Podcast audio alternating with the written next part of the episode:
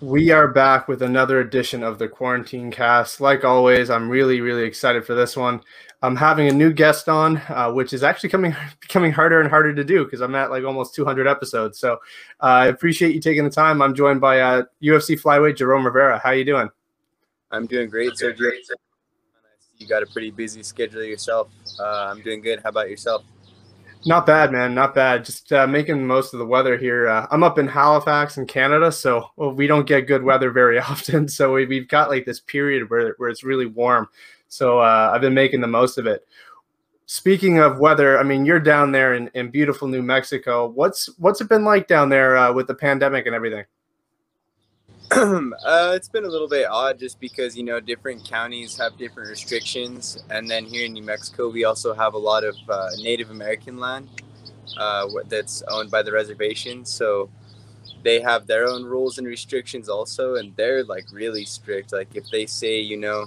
I remember in the beginning there, some of the people I used to work with at Home Depot, they could literally only leave between certain hours of the day, and there were certain days where they had to completely stay home. Um, as far as in Santa Fe, where I live, you know, it's been kind of like it is everywhere during the first like uh, year from like March to March. You know, everything was pretty strict for the most part. I had to wear a face mask, but uh, everything's starting to open up now. Movie theaters are open. We could uh, work out in gyms with our masks off, so that's pretty nice. That's one of the main things I was looking forward to. Yeah, you've had a you've had a crazy year. I know a lot of people have been like, you know what, I'm taking a year off, or I'm sitting back, and and complete opposite for you. You went out there, you made your, uh, you know, you had a successful run there on the contender series. Then you've competed, I think, three times now in the UFC. You're coming up on your fourth. I think this is going to be what five fights in, in a year, which is crazy. Uh, talk me through this this past year and, and how do you assess your uh, your 2020 slash 2021 so far? Uh, 2020, I'm super happy with how everything worked out. You know, I fought for LFA at the beginning of the year, January 2020, and I told myself I'm going to have a busy year. I'm going to be active. I'm healthy. You know, let's go for it this year. And uh, when the pandemic first happened, I was like, oh no, I'm not. I'm not going to fight all year. I didn't really know what to expect. They told me I was going to fight contender series in June, which ended up getting pushed back to August and it seemed like ever since I contender series fight, things just haven't slowed down. I had that fight, then the short notice fight with Tyson Nam.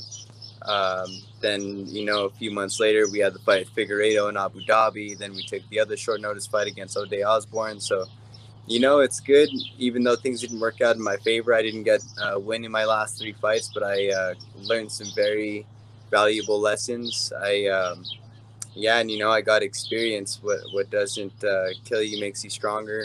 And you know, I learned a lot in all those fights, and I'm just getting better and better every fight. Yeah, man. I mean, it's it's crazy to see someone jump in and uh, their first three fights took place in three different weight classes. Very rare. Um, like you said, you stepped up. You took fights on short notice across the world. Um, obviously, learning experience. Uh, you got in there. You got to compete in the UFC. Is there any regret on taking those short notice fights?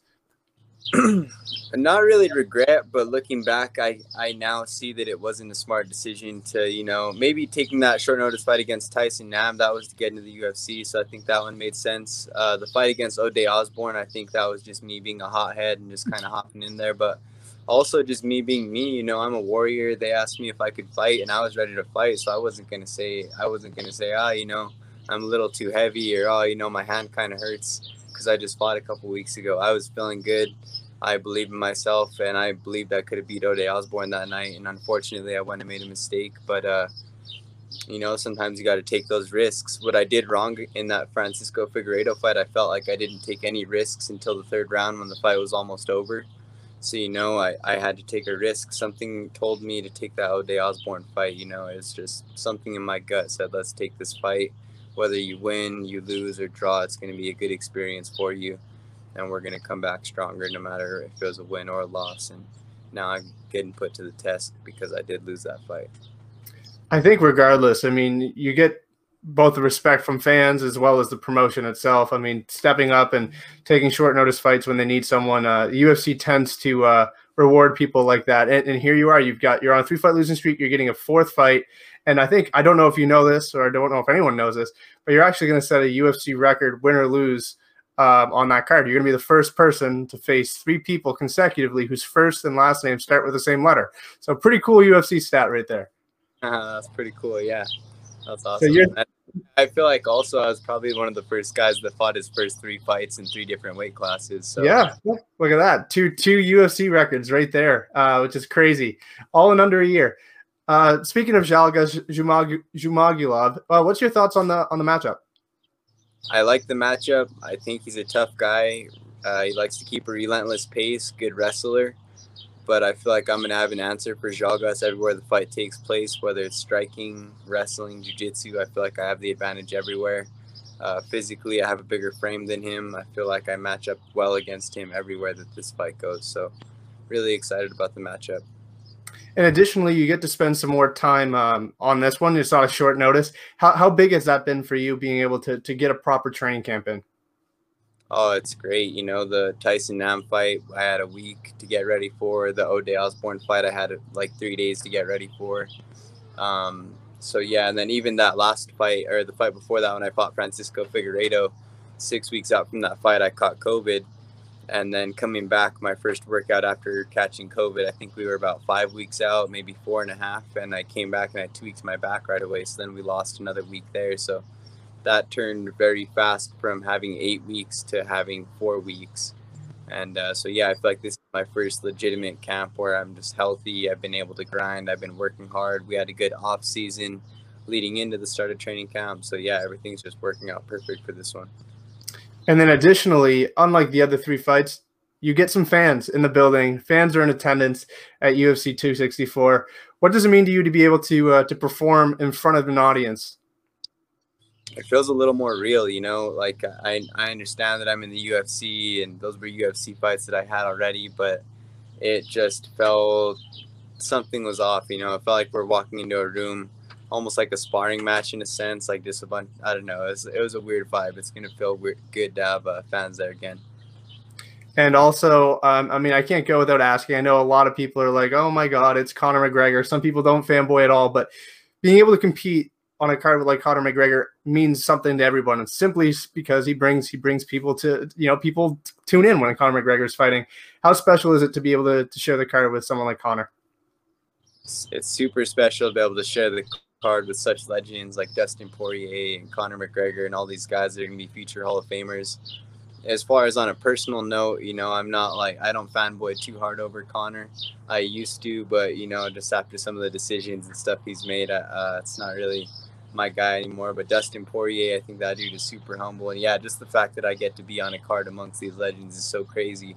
That was really cool. And we were out there in uh, Abu Dhabi because, you know, we would go out for lunch and the hotel is only, it's all UFC fighters. So you go out to lunch and you look on the patio and it's just everywhere you look legendary coach or Hall of Fame fighter or main event fighter. So uh, that was super cool to be at that hotel with all the all those tough fighters.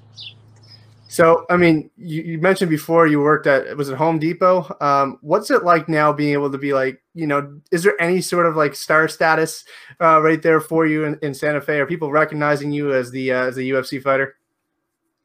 Um, not so much. I mean, Santa Fe is like a really small community, and um, definitely like everybody that I know is always like, "Go Jerome," you know that we wish you luck in your next fight. But, you know, I'm not like I don't walk around like some star or anything. Not too many people know me around here. Still got to earn that right. And then I want to talk a little bit about the status of the, uh, the that division, the 125 pound division. I'd say it's still relatively, it's still growing. Um, do you feel like that's a perk? You know, just being able to to to be competing in, in a such a shallow division, it means like you know you can lose three straight fights and, and, and stick around. And additionally, one or two fights, you're in the rankings yeah, that's definitely a big perk. That was one reason why. That's one reason why I've always liked the flyweight division because you know I, I had always seen that there that uh it's also like another division that's kind of easy to get signed to just because all the faces in there. That it's not that the fighters aren't tough. The talent is very high. It's just they're not uh, household names. Every anybody in that division. So yeah, you put a good little streak together. It's pretty exciting thinking that you can go and fight for the title so fast. And then also with Brandon Moreno, I feel like he just opened up the division a lot because I feel like a lot of people were looking at Deiveson Figueiredo as almost like uh, is he the next Demetrious Johnson or is he the next Cejudo? He's just going to come and finish everybody. So I think Brandon Moreno just kind of flipped everything upside down and made it a little bit more exciting for everybody. And I'll ask a couple more here, and then I'll let you go. But uh, I mean, who are your training partners for this one, and, and and what sorts of preparation or what sorts of alterations have you made for your prep uh, leading into this fight? Uh, Jordan Espinosa has always been a long-time training partner of mine. He's uh, ranked in the UFC for a while there. He actually just got cut recently. Um, he had to get surgery on his wrist for this fight, so I didn't have him along camp alongside in camp with me. But I've had a couple of really tough flyweights, uh, Dom Rivera and Javier Cepeda.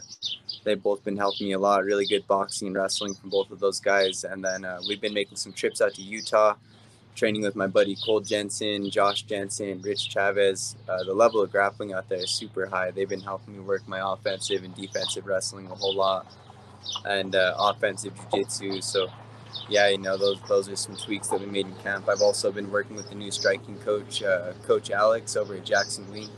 I'm not a part of Jackson Wink now, but Coach Alex is a new coach of mine that I've been learning from. So yeah, you know, we've, we've been bringing in a bunch of new people during this camp and just trying to get out of our comfort zone and grow as much as we can.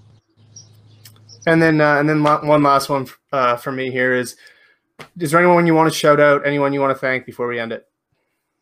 Uh, I just want to give a huge shout out to my coach Joshua Montoya. That dude just, just showed me how much he cares about me during this camp, he had to take three weeks away from his family while they went on a family trip to Disneyland and going and doing all this fun stuff and just stayed behind. And I was his main point of focus every day. So there's so many people who showed me how much they care about me during this camp. My fiance Gabby, she's uh, done so much for me, and all my training partners. Everybody is just always constantly rooting me on and help helping give me motivation. So just thank you to everybody in Santa Fe, Albuquerque, Utah.